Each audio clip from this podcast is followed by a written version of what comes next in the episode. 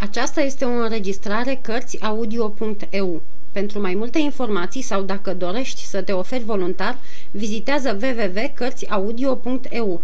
Toate înregistrările Cărțiaudio.eu sunt de domeniu public. Capitolul 9. Doica Nici noaptea nu ne-a fost rea. Petrecusem altele mult mai urâte afară pe câmp. Am visat vaca, mi-a zis Matia. Și eu, la 8 dimineața ni s-a deschis ușa și a intrat judecătorul, urmat de veterinar, care venise singur să le înleznească eliberarea. Apoi, afară de prânzul dăruit în ajun, judecătorul ne-a mai dat și o hârtie mare cu peceți, zicându-ne Ca să nu mai umblați așa pe drumuri amenințați de orice întâmplare, v-am scos un pașaport care să vă apere. Luați-l și călătorie bună. Intraserăm în sat ca vai de lume și am ieșit Sanțoș cu vaca de funie, cu capul sus, uitându-ne peste umăr la țăranii ieșiți în praguri. Rău îmi pare că jandarmul care ne-a arestat nu e aici să ne vadă. Și el a greșit, dar am greșit și noi, crezând că cei slabi nu găsesc dreptate. Cu cinci franci în pungă nu eram tocmai slabi. Așa, să fi spus asta ieri, nu azi. Azi nu ai voie. Azi trebuie să recunoști că sunt pe lume și oameni de ispravă. Prea ne învățase minte ca să ne mai dea prin gând să lăsăm stobodă vaca, deoarece blândă era, dar speriată. Foarte devreme am ajuns în satul în care dormisem cu Vitalis, mai aveam de acolo numai un câmp ca să ajungem în dealul de dincoace de doică.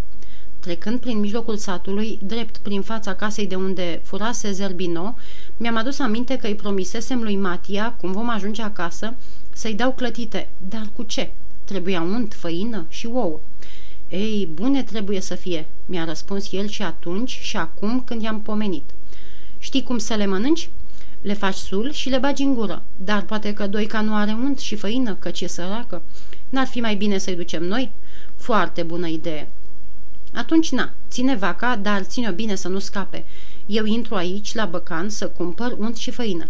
Ouă chiar de n-ar avea, împrumută, căci dacă i-am luat noi, le-am sparge în mers. M-am dus, am cumpărat și am plecat. N-aș fi vrut să zoresc vaca, dar îmi era așa dor să ajung că am iuțit fără să vreau pașii. Încă 10 kilometri, încă 8, încă 6, dar ciudat. Mi se păreau mult mai lungi acum, apropiindu-mă, decât atunci când mă depărtam, deși nu uitasem deloc ce ploaie mă udase.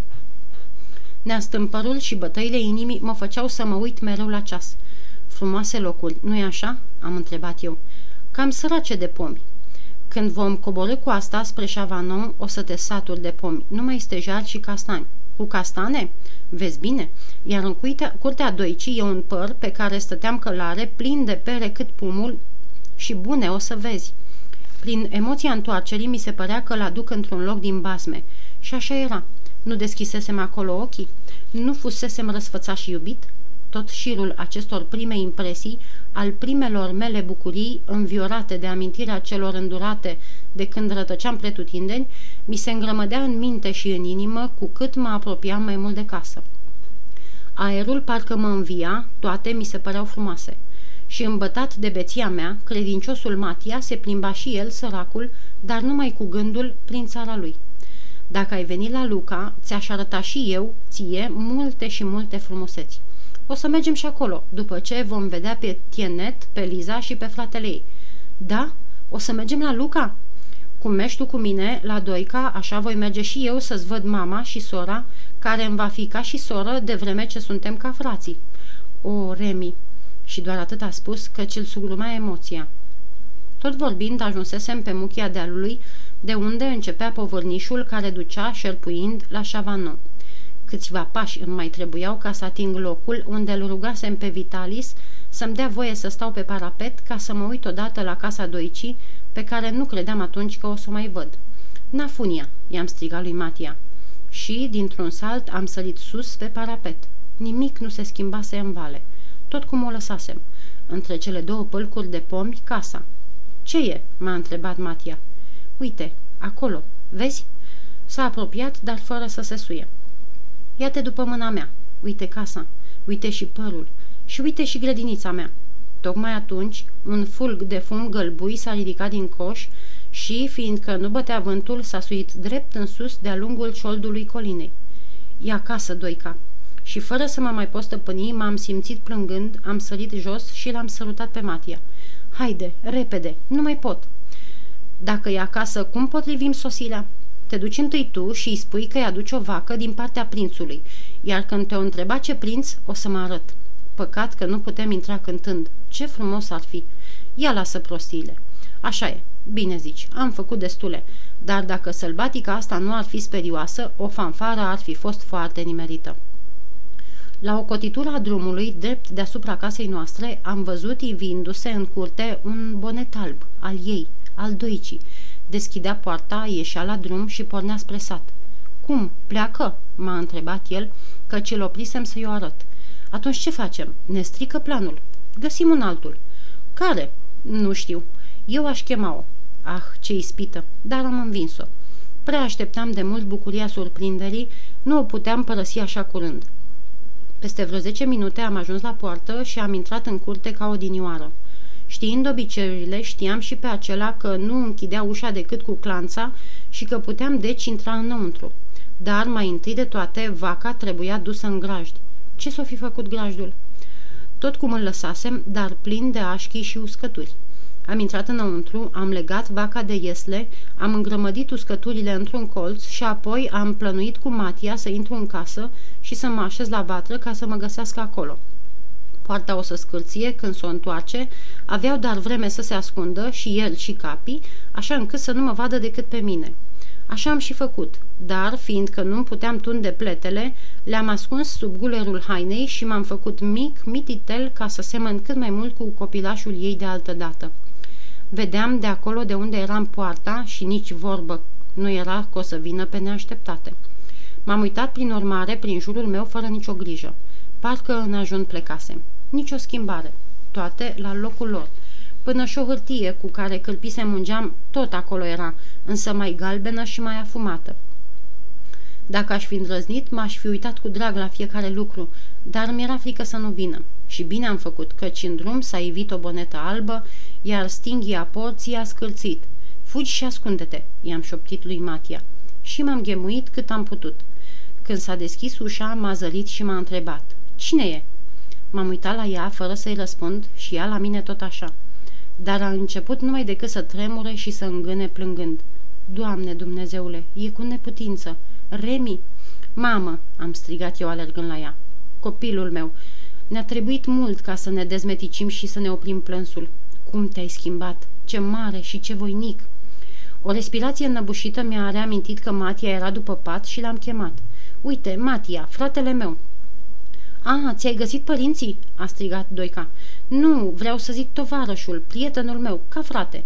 Și uite și Capi, tot un tovarăș și un prieten. Salută Capi!" S-a ridicat în două labe, a pus o a treia pe inimă și s-a înclinat serios, făcând-o să râdă și să se bucure. Matia, mai teafăr ca mine, mi-a făcut semn spre grajdi. Vrei să mergem puțin prin curte?" am întrebat-o eu. Să vadă și el părul pe care i l-am tot lăudat."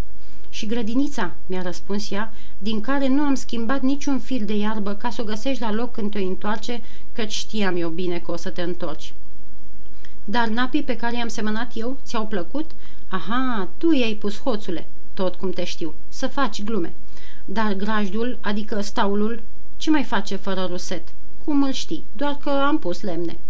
Fiindcă eram tocmai în pragul lui, am împins ușa și, cum s-a deschis, vaca, flămândă, a început să mugă. Ce e asta? Vacă? La mine în staul?"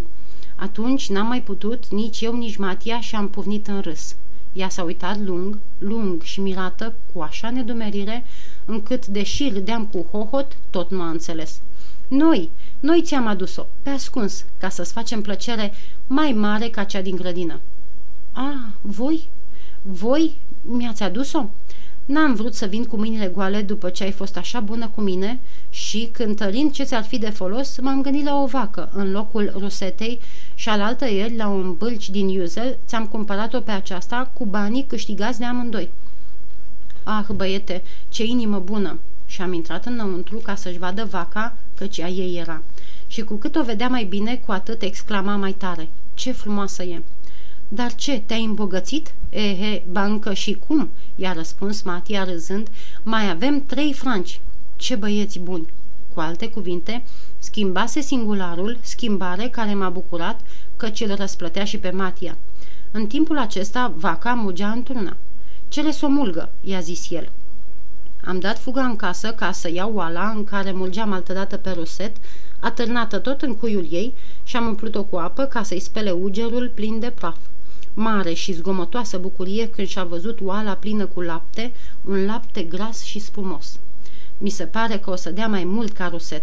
Și ce lapte, ea miroase, parcă e parfum. După mulgere, el i-a dat drumul în curte să pască, iar noi am intrat în casă, unde intrasem să iau oala, întinsesem pe masă la vedere untul și făină. Când le-a văzut și pe acestea, alte exclamații pe care am crezut cu cale să le curm, mărturisindu-i că le adusesem nu numai pentru ea, ci și pentru noi. Suntem lihniți de foame și ne e dor de clătite. Mai ții minte cum ne-a stricat cheful la ultima lăsată de sec și cum în untul lăsat pentru noi și-a prăjit nu mai știu ce? De rândul ăsta vom mânca în tignă. Va să zic că știi că nu e aici. Da. Dar știi și de ce a plecat? Nu. Asta te privește. Pe mine?" am întrebat-o eu speriat. Mi-ar fi răspuns, dar se uita la Matia ca și cum s-ar fi ferit. Spune, spune, nu te sfii, mie frate, ce știu eu trebuie să știe și el. Păi vezi, e cam greu de lămurit. Am înțeles că nu-i prea venea la socoteală și, nevoind sosilesc, de teamă să nu se încăpățâneze, m-am hotărât să aștept, mulțumindu-mă cu întrebarea. Se întoarce curând? A, nu, nici vorbă. Atunci nu e grabă, să vedem de clătite. O să-mi spui mai, mai târziu ce amestecam eu în ducerea lui la Paris. Ouă ai? Nu, fiindcă nu mai am găini. Nu ți-am adus noi pentru că ne era teamă că o să le spargem. Nu poți cere cuiva? Încurcătura din ochii ei mi-a dat să înțeleg că mai ceruse de multe ori și că nu îndrăznea. Atunci mă duc să cumpăr și în timpul ăsta faci coca. Trebuie să fie la soche. Pe Matia pune-l să-ți spargă lemne. Din sat nu am cumpărat numai o duzină de ouă, ci și o felie de slănină. Când m-am întors, muiase făina în lapte, mai trebuiau ouăle. Ce e drept, nu ar fi avut vreme să crească, dar prea ne era foame ca să așteptăm. Aveam stomacurile zdravene, le puteam mânca și mai crude. Ia ascultă, băiete, fiindcă ești așa de cuminte. Cum se poate să nu-mi fi scris niciodată? Știi că te-am crezut multă vreme mort?" Vezi că nu erai singură, mai era cineva, un stăpân al casei, care își dovedise stăpânirea vânzându-mă într-o bună zi cu 40 de franci. Nu mai vorbi de asta. Nu mă plâng, îți explic numai decât de ce nu ți-am putut scrie. Mă temeam că, aflându-mă unde sunt, o să mă vândă iar și asta nu mai doream. Iată de ce nu ți-am scris când mi-am pierdut stăpânul, om de treabă. A, a murit bătrânul. Da, și mult l-am plâns, că tot ce știu azi și tot ce câștig de pe urma lui sunt. Am mai găsit și pe urmă oameni cum se cade, care să mă ajute și să-mi dea de lucru, dar dacă ți-aș fi scris, sunt grădinar în cutare loc, nu ar fi venit să mă ia? Sau nu le-ar fi cerut parale? Și încă o dată îți spun, nu doream. Ei, da, pricep. Asta însă nu mă oprea să mă gândesc la tine și când eram amărât, he, de câte ori, pe tine te chemam un ajutor, iar când m-am văzut liber să fac ce vreau, am venit să te îmbrățișez, nu imediat, recunosc, dar face omul ce poate și apoi ce aveam eu de gând nu se putea ușor realiza. Vaca noastră, vaca adusă, trebuia câștigată și banii nici nu picau de sus, nici nu ne rupeau punga. Ei, mamă doică, nu știi de câte ori am cântat pe drumuri și vesel și trist și câte zile am umblat și am asudat, răbdând de frig și de foame. Dar cu cât munceam mai din greu, cu atât ne părea mai bine. Așa e, Matia?" Număram în fiecare seară banii, nu numai ce câștigați peste zi, dar și ce aveam dinainte, ca să vedem dacă nu cumva se îndoiseră. Băieții și dragii mei copii. Și, tot vorbind, pe când Doica bătea coca, Matia spărgea lemne, eu puneam pe masă farfuriile, furculițele și paharele și, în sfârșit, m-am dus la fântână să scot apă. Când m-am întors, cratița era plină de o pastă gălbuie, iar stăpâna freca pe foc cu un șomoioc de fân tigaia de prăjit. Pe vatră pâlpăia o volvătaie pe care o hrănea Matia cu uscături. Stând ca omul într-un colț de lângă foc, Capi veghea toate pregătirile cu priviri înduioșate și când prea îl dogorea focul, ridica ba o labă, ba alta scâncindu-se. Puternica lumina a flăcării pătrundea prin toate ungherele și mi se părea că joacă zugrăvelile de pe perdele, care de multe ori mă înfricoșaseră noaptea când mă deștepta câte o frumoasă lună plină. Doica a pus tigaia pe foc, strecurând cu vârful cuțitului o bucățică de unt care s-a topit numai decât. Ce bine miroase!" a strigat Matia mirosind tigaia.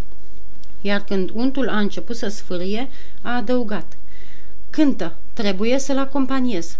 El așa le vedea toate, în muzică. Și-a luat vioara și, încet, în surdină, a început să strecoare acorduri pe sfârșitul untului, făcându-ne pe toți să ne prăpădim de râs. Dar nu era vremea de o prea zvăpăiată veselie. Prima clătită scoasă a fost pentru Matia, care a înhățat-o arzându-și și mâna, și gura, și limba, și gâtul, dar fără să-i pese, deoarece a mormăit cu gura plină. Mmm, ce bună e!" A doua a fost a mea, iar a treia, foarte rumenă, era să o ia tot Matia dacă domnul Capi nu ar fi scos un demonstrativ lătrat prin care își reclama dreptul, așa că Matia i-a dat-o lui spre indignarea stăpânei, care, ca toți săranii, nu putea pricepe cum un câine să mănânce ce mănâncă creștinii. Ca să o domolim, i-am explicat că domnul Capi e un savant, că a câștigat și el o parte din vacă și că, fiindu-ne și el tovarăș, trebuie să mănânce la fel cu noi. Ne-a trebuit mult ca să ne astâmpărăm foamea și mai ales lăcomia, dar tot a venit momentul în care ne-am oprit, declarând că nu vom continua decât după ce va mânca și doi ca câteva. Și atunci ne-a venit și nouă rândul să le prăjim, adică să punem untul și să turnăm coca, două treburi foarte ușoare, dar când am ajuns la scos, am trântit una în cenușă și alta pe mâna lui Matia. După ce în sfârșit am mâncat tot, Matia, care băgase de seamă că Doica se ferea să vorbească înaintea lui despre ce mă privea, a pretins că vrea să vadă ce face vaca și ne-a lăsat singuri. Așteptasem ce e drept, dar cu mare nerăbdare și, dacă nu ar fi fost fabricarea clătitelor, nu mi-aș fi putut înfrâna neastâmpărul. Eu credeam că Barberin era la Paris ca să-l caute pe Vitalis și să-i ceară plata chiliei mele pe anii împliniți. Nu aveam dar amestec în dar avea asta. Murise? Nu plătea și, prin urmare, nu-mi putea nimic pretinde. Dacă însă nu-mi cerea bani, mă putea da oricui și oriunde pe o anumită sumă. Ei, tocmai asta doream să știu căci eram hotărât să fac orice pentru a nu mă supune nesuferitei lui stăpâniri, să fug chiar din Franța, în Italia, în America, oriunde. Judecând astfel, mi-am promis să fiu prudent cu Doica, nu pentru că o bănuiam, că știam cât mă iubește, dar prea tremura de frica bărbatului și, dacă i-aș fi spus tot, ar fi putut, fără voia ei, să se dea de gol, pregătind astfel lui Barberin mijlocul de a mă găsi și de a mă lua înapoi. Fiindcă suntem singuri, poți să-mi spui ce amestec am eu în călătoria de la Paris? Cum nu? Cu plăcere. Cu plăcere, am lămurit. Și după o privire spre ușă a început. Mi se pare că te caută familia. Familia mea? Da. Am și eu familie? Eu, un biet părăsit? Se vede că nu te-au părăsit de bunăvoie pe câtă vreme acum te caută. Cine mă caută? Te rog din suflet, spune -mi dar tot mie mi s-a părut că am înnebunit, că aiurez și am strigat. Nu, nu, nu se poate. Nu familia, ci Barbaran mă caută. Da, așa e, dar pentru familie. Ba nu, pentru el ca să mă ia și să mă vândă, dar nu mă las, pentru nimic în lume. Vai, Remi, vezi tu că aș fi în stare să... Vrea să te înșele. Nu, fii cu minte, liniștește-te și ascultă ce am să-ți spun fără nicio frică. Cum să nu tremur când îmi aduc aminte Ascultă ce am aflat din auzite, nu de la el, aceasta o poți crede. Acum o lună, pe când lucram aici, alături, în odăiță, am văzut intrând un om, sau mai bine zis un domn, și întrebând pe bărbatul meu care era acasă. Dumneata ești barberan? Cu o vorbă care nu semăna cu a noastră. Da, i-a răspuns Jerome. Dumneata ai găsit un copil la Paris pe bulevardul Breteuil însărcinându-te să-l crești? Da. Unde e acum copilul? Ce-ți pasă, dumitale? i-a răspuns el. Chiar să mă fi îndoit de adevărul celor spuse, mi-a fost de ajuns răsteala acestui răspuns ca să mă convin că nu mă amăgește. Știi că de aici din odăiță se aude tot și mai ales că era vorba de tine, mi-a venit poftă să ascult. Ca să aud bine, m-am apropiat călcând pe o sulcea care s-a frânt. Parcă nu am fi singuri, a zis domnul. Da, e nevasta, a răspuns Jerome. E prea cald aici. Am vorbit mai bine afară. Au ieșit deci împreună și, tocmai după vreo trei ceasuri, s-a întors Jerome singur. Îți închipui cu ce nerăbdare așteptam să știu ce vorbise cu domnul acela care îți putea fi tată, dar nu mi-a răspuns la tot ce îl întrebam. Mi-a spus numai că nu ți-e tată, dar că te căuta din partea familiei. Dar unde e familia? Și ce fel e? Am tată? Am mamă? Tot așa l-am întrebat și eu, dar mi-a răspuns că nu știe. Apoi mi-a spus că pleacă la Paris ca să găsească muzicantul căruia te închiriase și care își dăduse adresa acolo, în strada Lursen, la alt muzicant, Garofoli. Le țin minte foarte bine, învață-le și tu. Eu le știu, nu ai grijă. Și de când a plecat nu ți-a scris nimic? Nu, se vede că te caută. Domnul acela îi dăduse 100 de franci în bani de aur și trebuie să-i mai fi dat de atunci. Ei, toate astea și bogăția rufăriei în care erai înfășat când te-a găsit, dovedesc că părinții tăi sunt bogați și când te-am văzut adineauri acolo, în colț, lângă vatră, mi-am închipuit că i-ai găsit și de aceea am crezut că tovarășul îți este frate. Tocmai atunci Matia trecea pe la ușă. L-am chemat și i-am spus, mă caută părinții, ce am și eu părinți. Dar ciudat, nu mi-a împărtășit deloc bucuria. Și atunci i-am istorisit și lui ce îmi spusese Doica.